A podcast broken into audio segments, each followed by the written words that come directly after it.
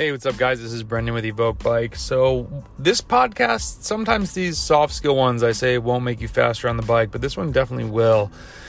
And it really make, kind of makes me think of why this podcast started. You might, this might be uh, one of your first podcasts that you've listened to from Evoke Bike. And what we're really doing is sharing our experiences.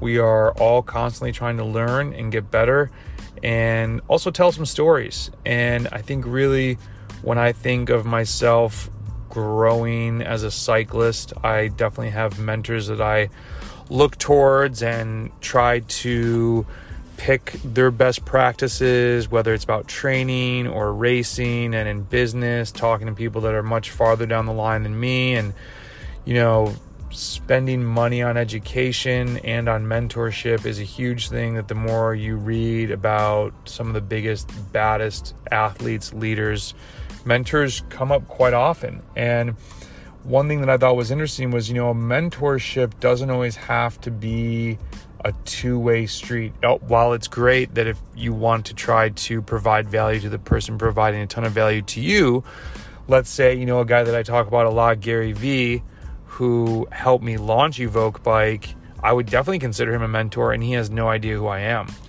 So, okay, Brendan, what does this have to do with cycling? I think you want to find mentors in the cycling space that are regional to you.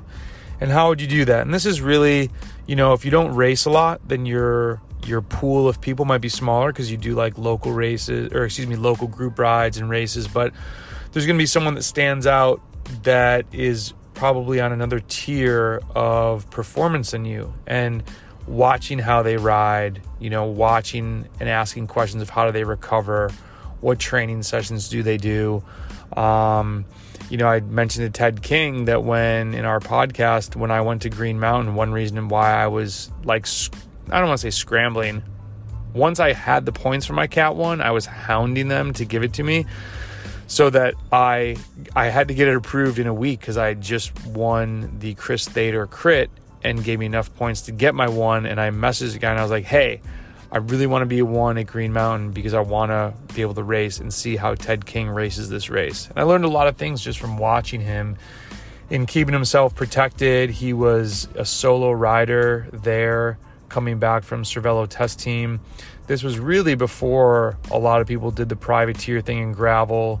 Solo riding has become much more popular for a lot of reasons, but it was interesting to watch Ted and how he would manage a race when he was the only one there.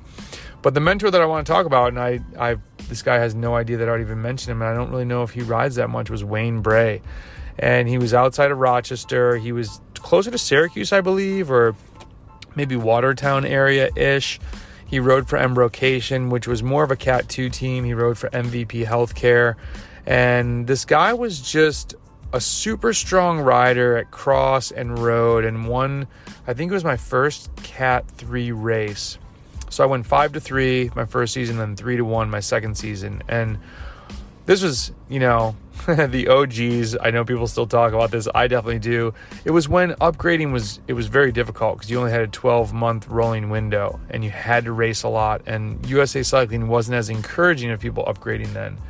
Um, so I went to my first Cat three. It was a one two three race and we were on the Bloomfield course, which is a rolling course that I, I, say is relentless because you're either going up or down. There's no real long climbs, but it's one of those times where, like, when you're a Cat 3 racing Cat 1s, it's hard to eat because you're kind of on the rivet all the time. When they're riding like high tempo threshold, you're definitely riding threshold. And I remember a group had gone up the road, and it's, you know, being my first three race, it's one of the times where you're like, you're not even knowing what's going up the road. You're just you're just like, wow, this is very fast. There's a lot happening. Like people are attacking. Like I just didn't even know what was really going on. And we're at a point where I don't think I think Wayne maybe had teammates up the road, but he's just deciding to like set this tempo that I'm like eight guys back, just like this is really difficult. Like I might get dropped right now and we're just like trudging along. I'm like, this dude is badass. Like, I want to be able to ride like that one day. And just being in that race with him made me see him in a different light before races. I kind of would see like what's he doing, what's he I never really noticed people's bikes, but like what's he doing before a race? Does he seem to be warming up? You know, what's he eating?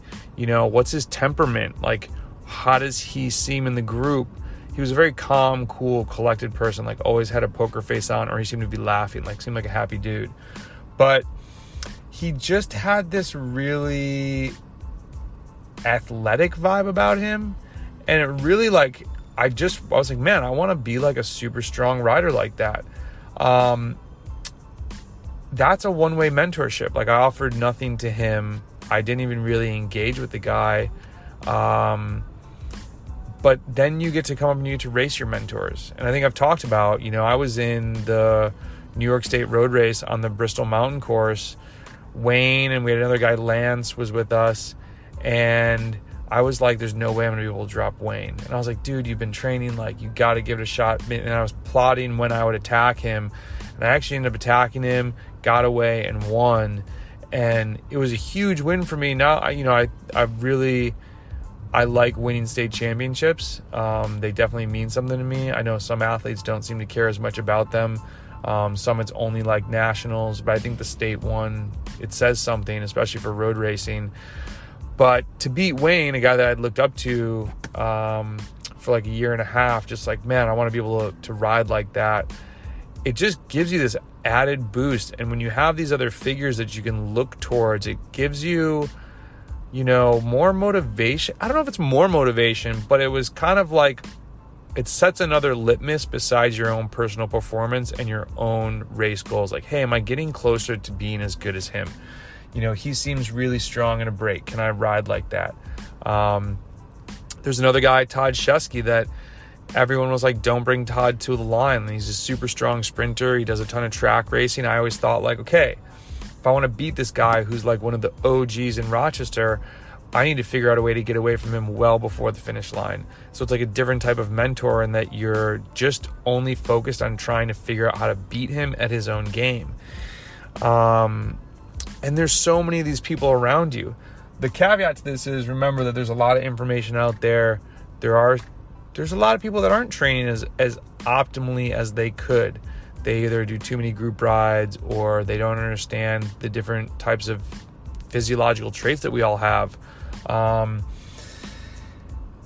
and then take your tips wisely and you know double fact check your tips and uh, i just had an email from a guy that had reached out for a power power file analysis that josh is going to handle and it was interesting in just that he had made the comment he he felt like from WKO. Let me see if I can actually pull up his uh, actual email. From WKO, he had this sense that FTP was his biggest limiter, and he did pretty decent in a gravel race in May, and really wanted to focus more on it. Um, he had been using a more of a template-based system from September to April, but got really tired of the monotonous intervals on the trainer. And then he said he did a small VO2 max block uh, and he had been struggling with higher power intervals. And then he got a plan from somebody, and it had a lot of anaerobic training. He's like, "This is interesting. Like I'm going super hard now, but that's not really stuff I encountered in the race. Something just seems off." And that's the problem with templates. Like they have a hard time truly understanding you. Um, a quick recommendation from somebody isn't going to always know you. Like they have to look through your power files. They have to look through what your strengths and weaknesses are. They have to apply that knowledge to what training can you do to get to your goal. When WKO is telling you that your FTP is a limiter and you feel that and you just don't have the overall engine for these races, anaerobic training is not the answer. It's actually just the opposite. Doing more anaerobic training is going to push your FTP down. That is bad. Most athletes that are trying to upgrade, the biggest problem is the race is just too fast, right? Like you're trying to race guys that have been, or girls that have been racing longer, they just can ride more watts than you. You need to increase the engine, not just a one minute effort. So, use your critical thinking skills as you're applying training recommendations to your training to make sure it aligns with your goals. And I will make a video in more detail on this. It just gets the topic can get complicated and it's so personalized that I've sat down to create some notes and it quickly gets into maybe it's better a blog post. It just gets dense very quickly and I really want to be putting out stuff that it doesn't create more confusion. Um, I, and that's the point of a lot of these quick podcasts is hey, this is one super focused topic. You can take something with it and go on. I think the hour long podcasts are great and kudos to people that are doing those. There's just so much information that if you're not diligently taking notes and you're just catching bits and pieces, I don't always think it helps us. So, anywho, um, I wish you the best of luck with your training, and I hope that you. I kind of lost my train of thought right there. I was just looking back for my notes here. Um, hope you can find a mentor and someone that you can look, look up towards and engage with them and just be like, hey, I'm trying to get better. Got any tips? And see what they tell you. Good luck out there.